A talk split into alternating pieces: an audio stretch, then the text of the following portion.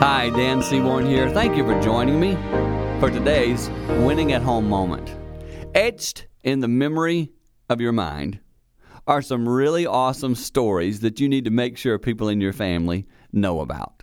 I have grandkids now, and many of you in the same spot as me, but many of you just have young children. Wherever you are in the scenario, let me tell you, they love to hear some of those fun stories. Like for me, uh, the time I had a big bicycle wreck, man, it's etched in my memory. I remember flying over the handlebars. I remember what happened. I remember I got cut open, and I'm telling my grandkids that story the other night, and their eyes are wide open.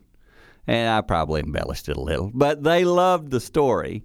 And I want to tell you, passing those kind of things on not only tell them a lot about you, but it just builds relationship. My grandkids now, Papa, tell me that story about the bicycle wreck. Do little things like that that make you feel connected with the people in your family because inevitably it helps you win at home.